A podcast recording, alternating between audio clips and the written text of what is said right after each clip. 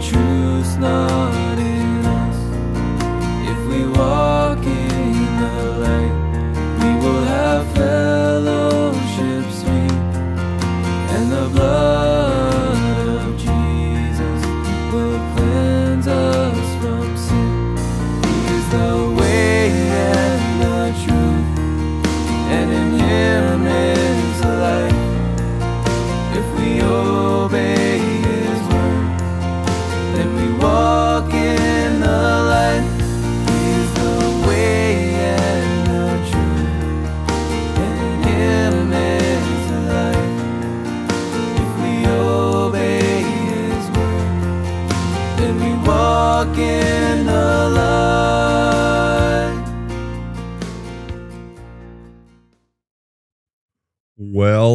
good morning, friends. Good to be back with you today after a little hiatus uh, that uh, that I took to go visit my sister and uh, uh, perform a wedding that I did over in Ohio, and not Ohio, in Pennsylvania, and uh, close to Ohio. I was about to say, and uh, anyway, uh, it's just good to be back with you. Uh, we did record and and broadcast on Thursday last week, and uh, yet I was concerned about uh, internet issues on Friday and Monday. So here we are back with you on Tuesday. We are in Ephesians, the first chapter. Uh, we are in one of the sections of Scripture that has some of the most glorious doctrines, some of those glorious teaching, uh, undergirding foundational truths of the Christian life. At the same time, the passage that we're in also has some of the per- most perplexing doctrines, some of the most challenging doctrines, and uh, people will will run on either side of the doctrines, uh, oftentimes uh, out of out of fear. And uh, you'll understand more of that as we get into some of the words that will come out here in in this morning's broadcast. Uh, but we have to face these words. What we will tell people is we take God's word at face value as what it says, as what the text says. Uh, and sometimes that leads us into perplexing situations. Uh, I mean, what I see happen oftentimes with some Christians is that Christians will, uh, you know, they'll go real, real hard. And, and so you have to take the Bible for what it says in certain passages and maybe pet passages uh, or when when they want to confront some of the moral issues of the day and yet when there are perplexing doctrinal sections they will dance around and say well it means something different than what it says. And i just want to suggest to you that no we should treat it all the same. Uh, yes there is allegory in the bible there is metaphor in the bible but by and large most of the bible is not allegory. Most of the bible is not metaphor. Most of it is meant to be taken uh, at its face value. And there are markers, there are signs, there are indicators in those places where we should take it uh, more metaphorically. And today, I, I, just want to tell you, I think that we take the, the words that we're going to study, look at, and I am going to try to provide you with a a fair understanding uh, of things that that we really can't completely get our minds around, honestly. And uh, yet, uh, it's a place that we, I, I believe, we have to land uh, if we're going to be fair and uh, true to the scriptures. So, again, glad to have you with me. Uh, and as we study here in the book of Ephesians, it's good to be back. Uh, last week, again, was a week of travel and missed a few days. Got to visit with my sister, who is being overtaken by cancer. I, I, would I think that is a, a fair assessment, uh, and uh, I'm hoping maybe for one at least one more visit with her, uh, maybe two. We will see uh, if if I can work that into uh, into some travel. I will do that. then also a wedding from a, a, girl that was a part of the Christian school that I was administrator of, and and then one of Carmen's dear friends growing up through high school. Carmen is my daughter, for those that might not know, and uh, so it was wonderful to be a part of officiating at their wedding ceremony uh, on Saturday afternoon. But here we are. We are in Ephesians. We are in the first chapter. Uh, again, if you have your own Bible, I encourage you to utilize your own Bible. Uh, get out a notebook, get out a pen. Uh, I, I, and I will tell you that you may go away today both encouraged and perplexed. And uh, uh, and I, I, I will run some things up the flagpole for us in terms of uh, views and vantage points, approaches to this particular passage that we're in. We're going to pick up at verse three. We've already covered verse three, but I'm going to start there reading, and uh, we will read down through a section of scripture. Then I'm going to come back and begin to work my way through in some commentary. So Ephesians chapter three, verse one says, "Praise be to the God and Father of our Lord Jesus Christ." who has blessed us in the heavenly realms with every spiritual blessing in Christ. For he chose us in him before the creation of the world to be holy and blameless in his sight. In love, he predestined us to be adopted as his sons through Jesus Christ in accordance with the ple- with his pleasure and will to the praise of his glorious grace which he freely which he has freely given us in the one he loves. In him we have redemption through his blood, the forgiveness of sins in accordance with the riches of God's grace that he lavished on us with all wisdom and understanding. And he made known to us the mystery of his will according to his good pleasure, which he purposed in Christ to be put into effect when the times will have reached their fulfillment to bring all things in heaven and on earth under one head, even Christ. In him we were also chosen, having been predestined according to the plan of him who works out everything in conformity with the purpose of his will, in order that we, who were the first to hope in Christ, might be for the praise of his glory.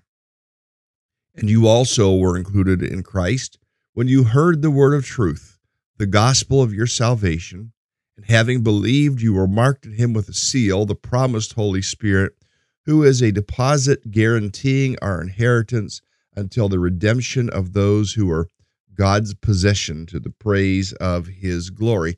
Now, there were several repeated uh, phrases in this section. Excuse me.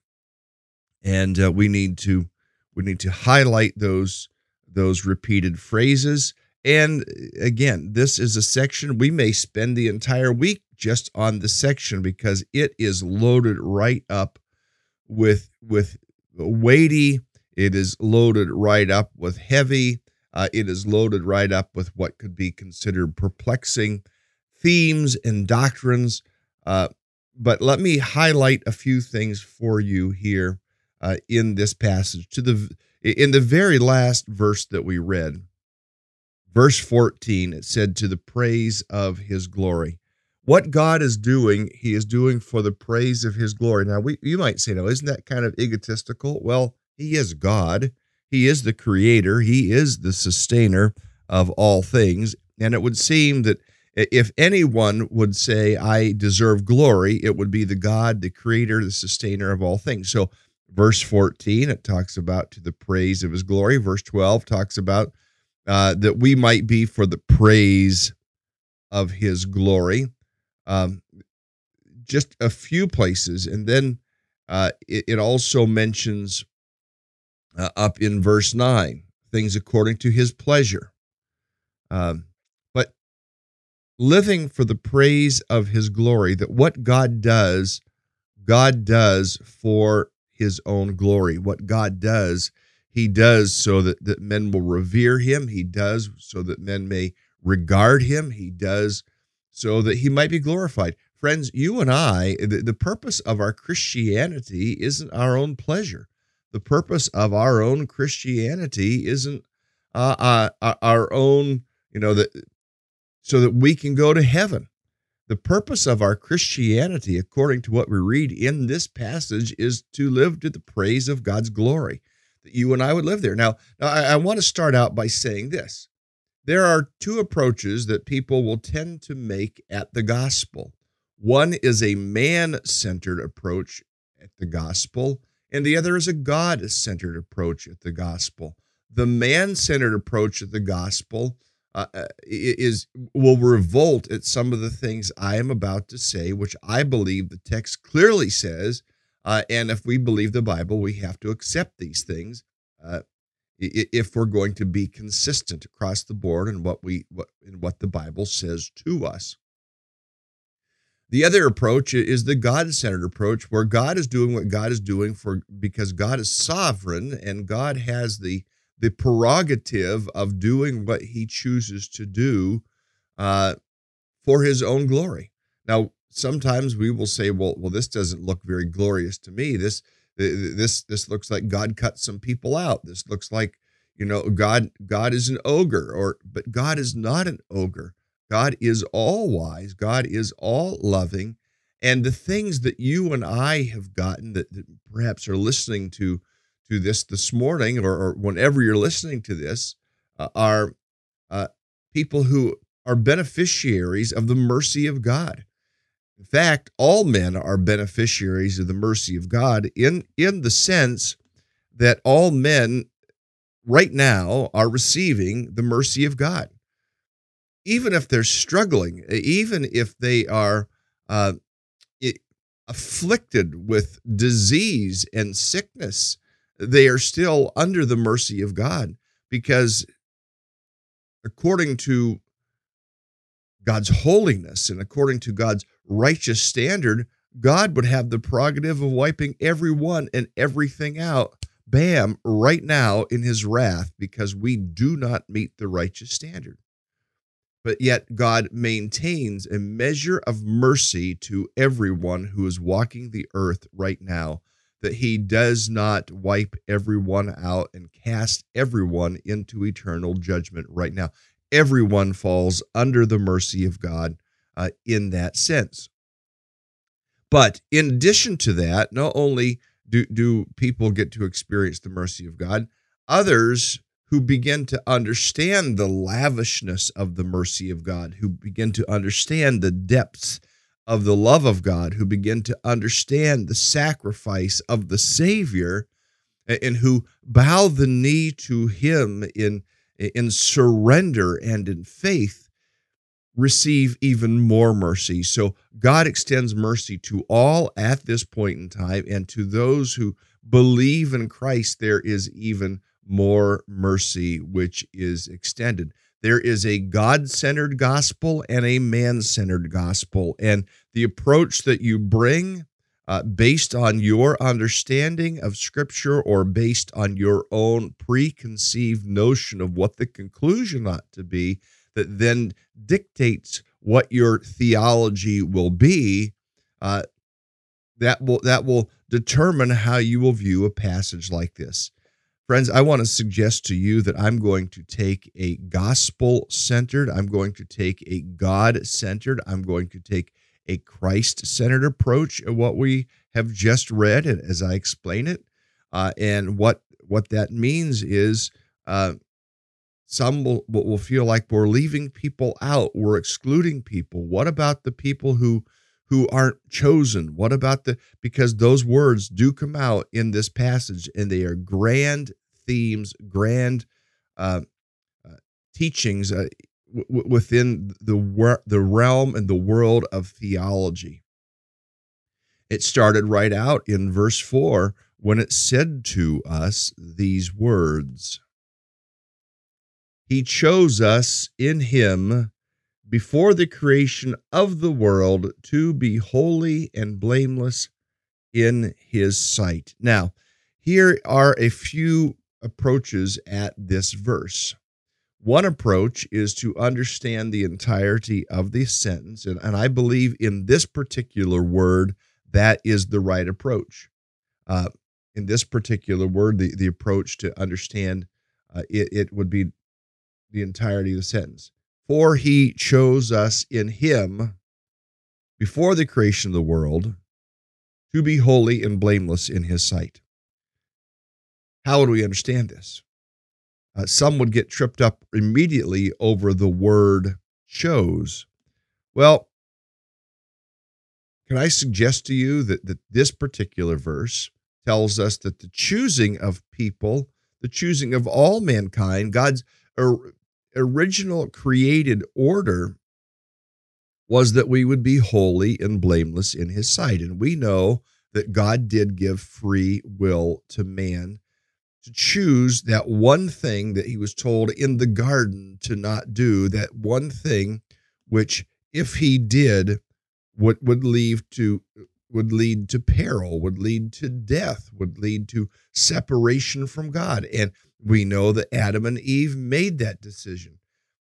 Yet, God's desire, God's will, God's predetermined will, God's predetermined desire was that we would be holy and blameless in His sight. This tells us that the, the goal of our lives, the goal of our lives, the goal that God had for Adam and Eve, and that now post uh, crucifixion, burial, resurrection, and ascension of Christ, after these things, we are reminded that we too have been chosen to be something.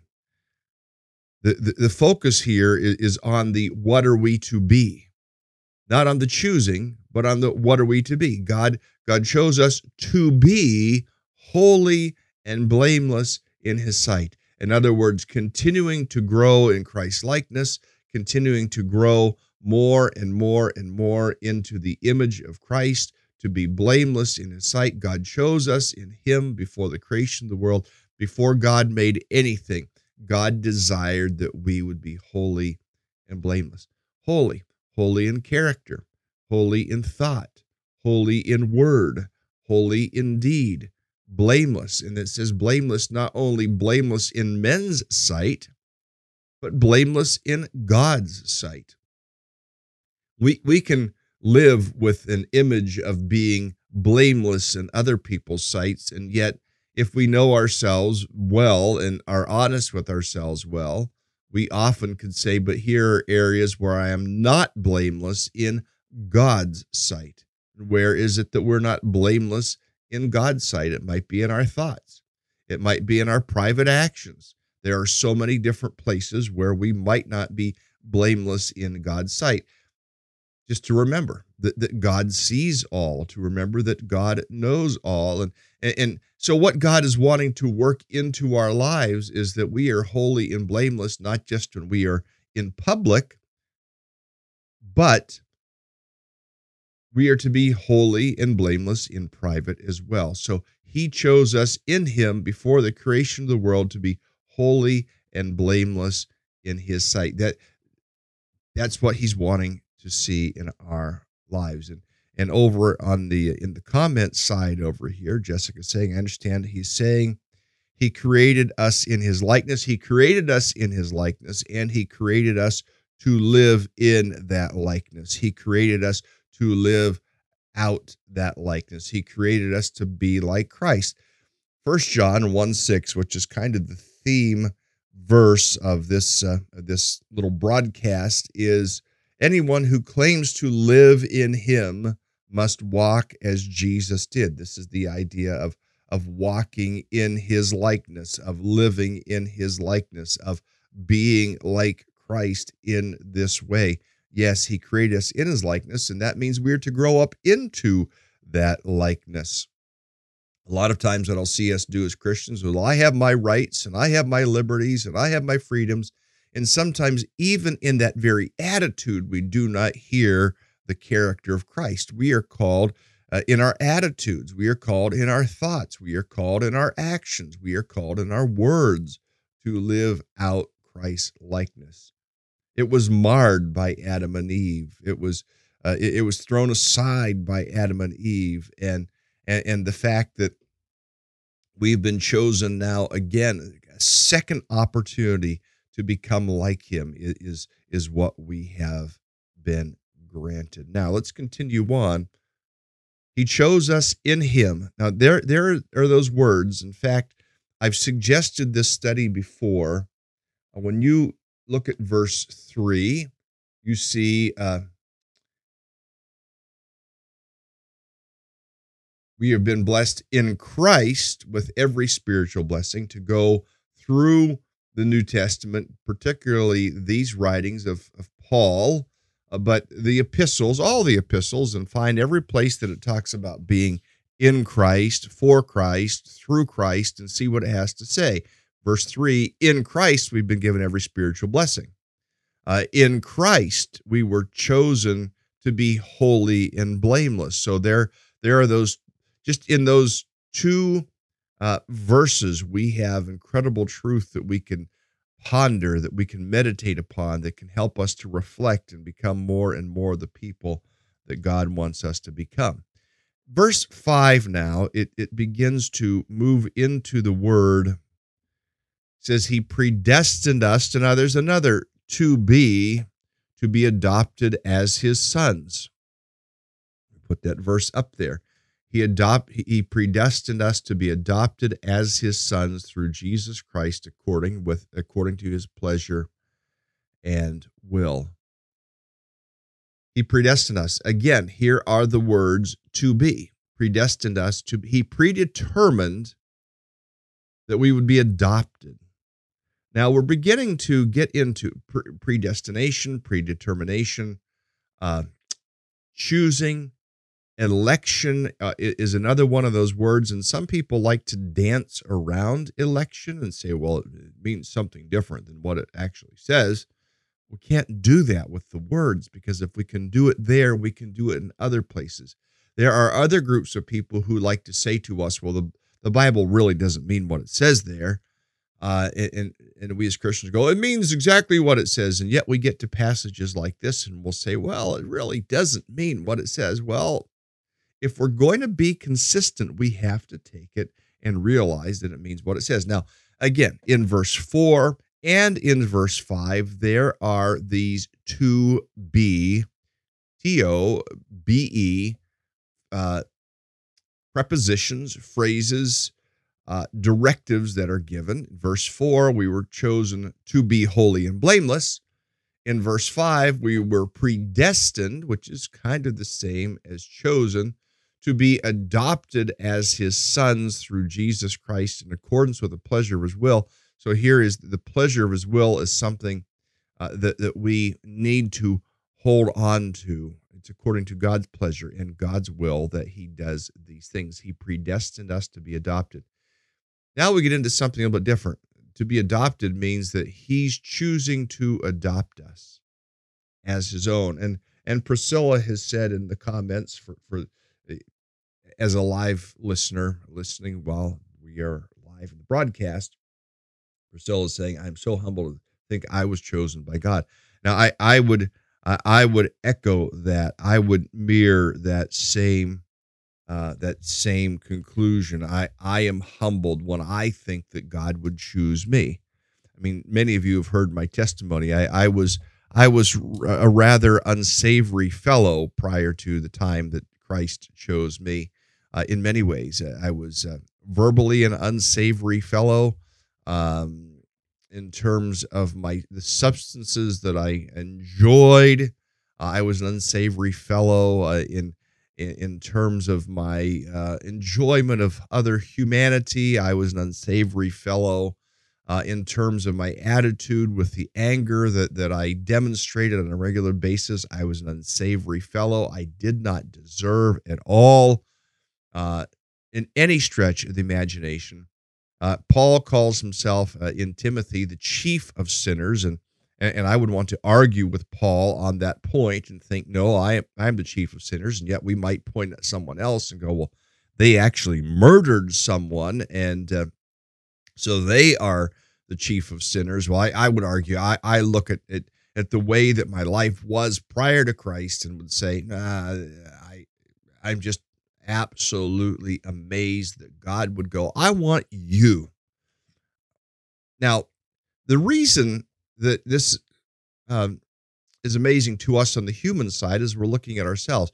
And yet, when God looks at all humanity, there is none that deserve his adoption. All have sinned and all miss the mark, all fall short of the glory of God. And yet, God chooses freely in his own determination to draw some to himself, to adopt some as his children. Uh, and he will not adopt all. Now, there is some language down here that we may not get to today, um, but God adopts those he chooses. Yes, the word choice. There is, uh, there are some who re- will revolt, uh, but frankly, I would rather serve a God who is sovereign and able to do what his power uh, and his wisdom determine than a God who cannot do what his wisdom and power determine. I will tell you, I do not understand. I have not yet been able to wrap my head around two um, truths, two theological tenets that that maintain tension. One of those is God's uh, elective will, the fact that God will elect some, uh, and also the tension that comes with the free will of man. Do we not have a free will? I believe that we read both in the scriptures, but I'm not going to dance around the reality that, that God will elect some and not all because the Bible says that he does that.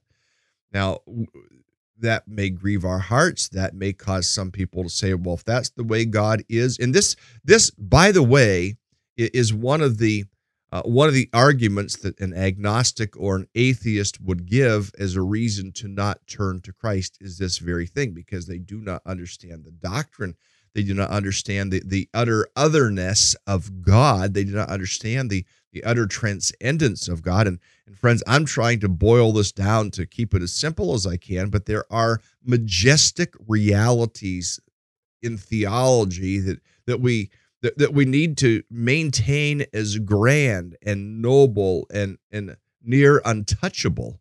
We can see them just over the hill but but yet just out of our out of our touch, out of our sight in terms of the our ability to totally comprehend these things. This this is one of those themes. Another theme would be the theme of uh, the Trinity, the three in one. Um, another theme would be how Christ is totally God and totally man, simultaneous at the same time. Those are things that that people often will conclude uh, some some theological understanding of, and yet there are other people on the other side of perhaps the, the equation saying, "But what about? What about? What about?" and and I maintain that there's tension in these things that that some of these things continue as mystery uh, beyond the comprehension of man. God has given us just enough uh, insight into some of these realities to know that they're mysterious, to know that they are marvelous, uh, and and to know that that they uh, make a difference in our lives if we would choose to accept them. Now, verse four again, chosen to be holy and blameless. Verse five, predestined to be adopted. But the word predestined, to predestine something, is to predetermine something. It is it is to say that, that this will be uh, this will be what will happen. To predestine is to predetermine the adoption of certain people. And you say, but God isn't like that. Yes, God is like that. And do I understand it? No. Do I do I get why God would choose some and not others? No. Now some would point and say, well, it's because God knows what they will be like. God knows that, that they will that one that, that one will do evil and that the other will do good.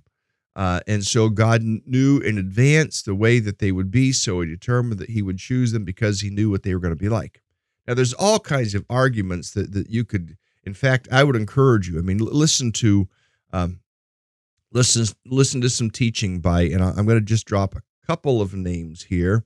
John MacArthur. Uh, look up, just just put in John MacArthur, the election of God, uh, or uh, predestination. John MacArthur, another good one. R.C. Sproul is is in my uh, opinion very good to listen to, and there are others that that uh, help make sense of this to us. Uh, and in this trying to keep this boiled down as simply as I can. I, I, want you to know that as I as I listened, as I've read, as I've looked at these things, I mean, it, sometimes it will make your head spin. It, it, it's rather heady, rather weighty type of stuff. But what would you choose? There, there are other passages that uh, that underscore for us the predeterminative will of God, the fact that God has predetermined some things.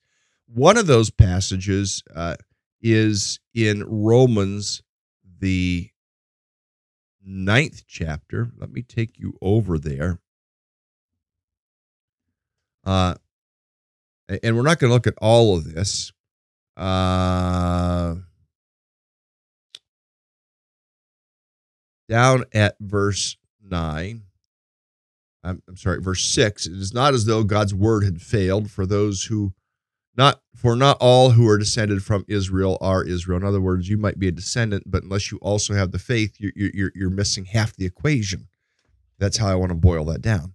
Uh, nor because they are his descendants are they all Abraham's children. I mean, the sense of that again, there there is the there's the physical, biological, genetic. Yes, I am Jewish, but then there is the faith component, that other aspect of Abraham, which which is which is critical to, to fully be uh, Abraham's children.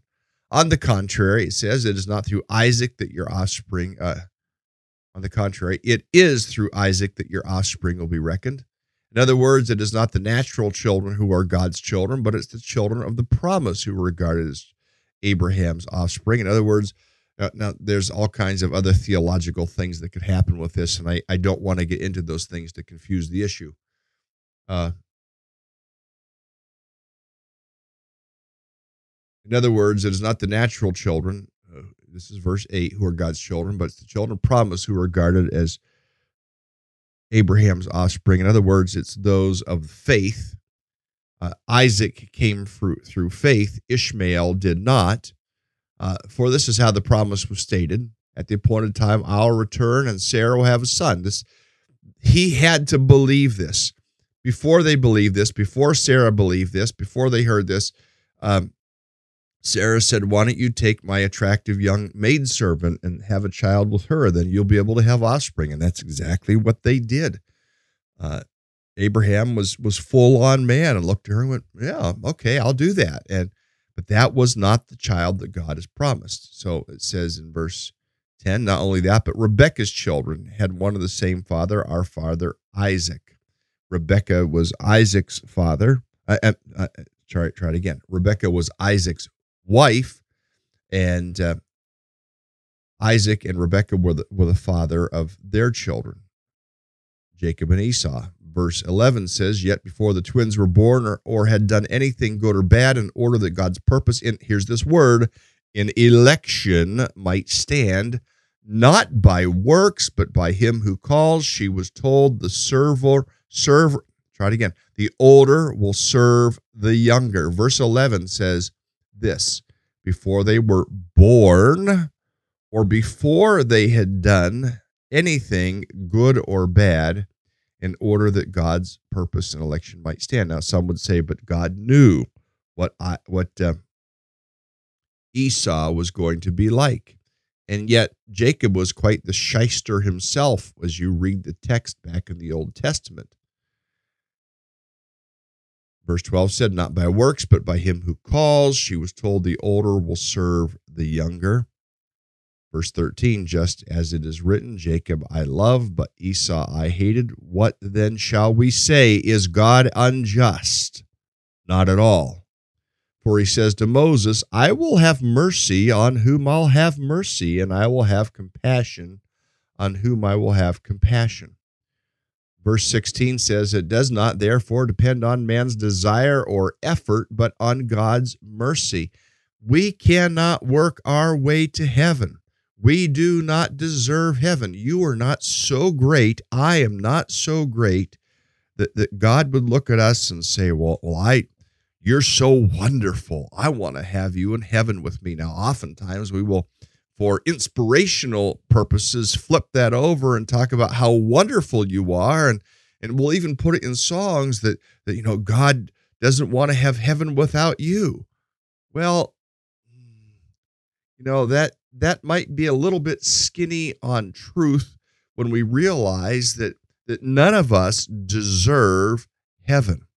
Now you might look around and think, "Well, I'm not as bad as that person. You know, I I, I haven't done what they have done, but yet you know what you have done, and and none of us deserve the mercy that God gives to us. You ever had a bad thought? You ever had a foul thought about somebody? You ever want to hurt somebody? You ever wish somebody would die? Uh, did, did you ever want to flip someone the birdie? Did you ever want to, um, did you ever wish ill will upon somebody? Did, you ever say something a little bit off? Did you ever do something a little bit off?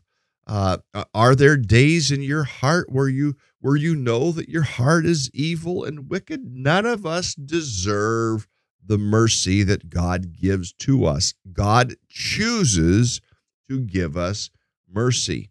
Verse 16, Romans 9. Yes, we are in Ephesians 1, but this is a, a corollary passage that I, I believe is critical for us to, to bring into play here. Therefore, it does not depend on man's desire or effort, but God's mercy.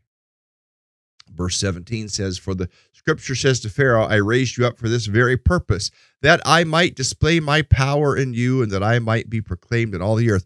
Paul will write to Timothy about some things are made for noble purposes and some some things are, are made for ignoble purposes. And, and here, Pharaoh was made for the very purpose to con- he continued to harden his heart so much so that God would would would do the, the marvelous, miraculous things that he did that would cause many to turn and to trust him.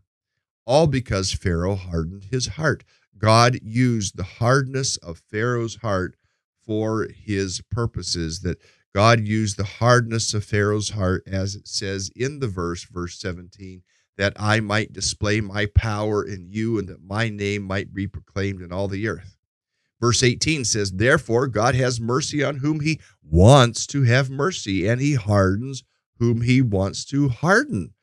One of you will say to me, and, and Paul uh, understood the questions that people would have.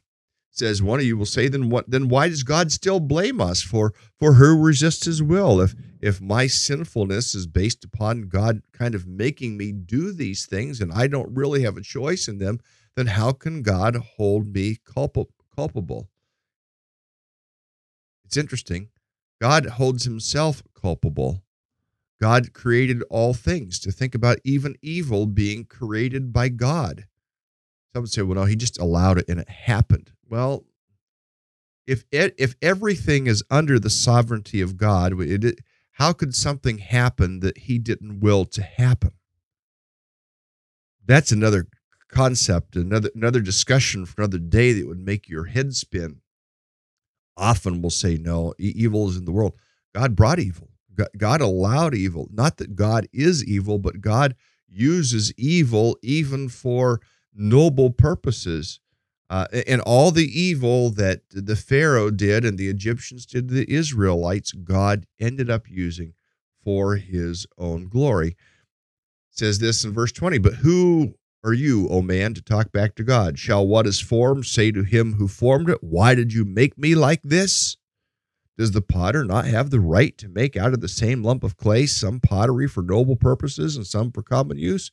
What if God, choosing to show his wrath and make his power known, bore with great patience the object of his wrath prepared for destruction? What if he did this to make the riches of his glory known to the objects of his mercy? whom he prepared in advance for glory, even us whom he also called not only from the Jews, but also from the Gentiles.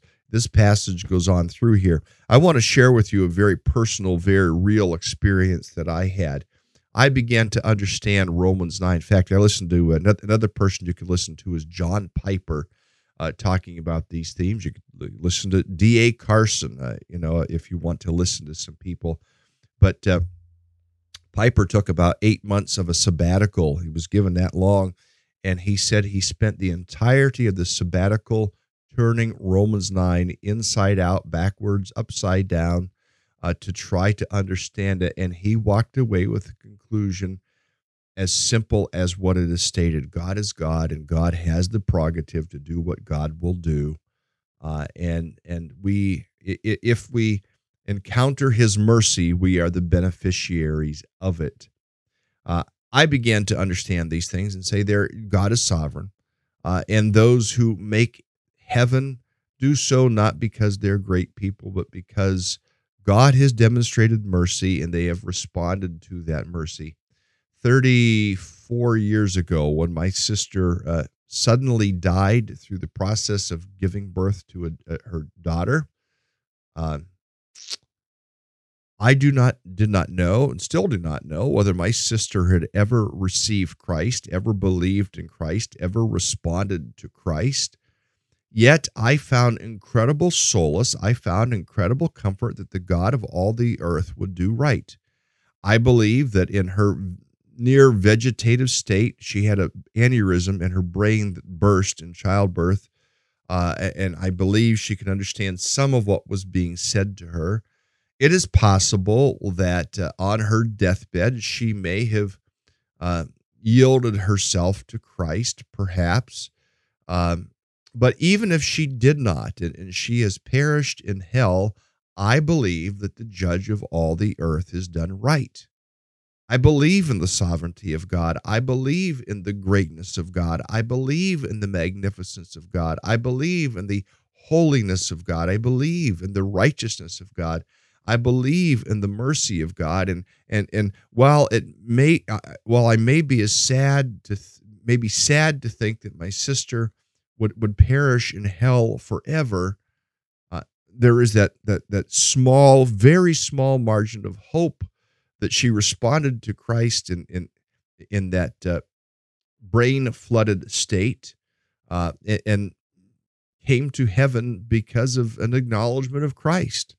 And yet, if that is not the case, I believe the judge of all the earth does right and judges rightly, judges righteously, judges based, based on the standard of his uh, of his mercy demonstrated through Christ. Well, friends, we we have spent uh, already uh, a, good chunk of time around some some incredibly uh, weighty themes in the Scripture. Themes which I hope would give to you reason to pause, reason to think. Um, do you have a God centered gospel or a man centered gospel? Do you have a God centered faith, that the, the faith is in God because of his sovereignty, or do you have a man centered faith because you simply want to escape punishment? I would encourage us to, to develop a God centered faith, uh, a, faith that trusts in God no matter what, uh, even, even when there are difficult, challenging truths like what we have read today. Well, we are about 45 minutes into it now. I, am going to let you get into your day. Lord, it is my prayer that you would take what we have looked at today, that you would help us to, to wrestle with the words of Scripture, both in Ephesians chapter 1 and here in Romans chapter 9, and perhaps do some further study. But Lord, it is my prayer that, that everyone who listens would be caught up in the greatness of God, would be get, caught up in the magnificence of, of who you are, Lord. That is my prayer. Lord, there are many hard things happening in life. There are people struggling with cancer. There are people str- struggling with mental illness. There are people struggling with uh, dementia and Alzheimer's. There are people who are struggling with money. There, there are people struggling because of war. There are people struggling because of being worn out. There are people struggling because of relationships. Lord, we pray that you would help people to lift their eyes to you, that they would find their help, that they would find their strength, that they would find their hope in you. whether it's here in in Waldo County, Maine, or Warsaw, whether it's in the United States or Ukraine. Lord, cause people to lift their eyes to you in life transforming faith. Lord, hear our prayer in Jesus' name. Amen. Well, friends, that is a wrap for today. I'm going to get you into your day. Have a great day, everyone. We will see you again tomorrow.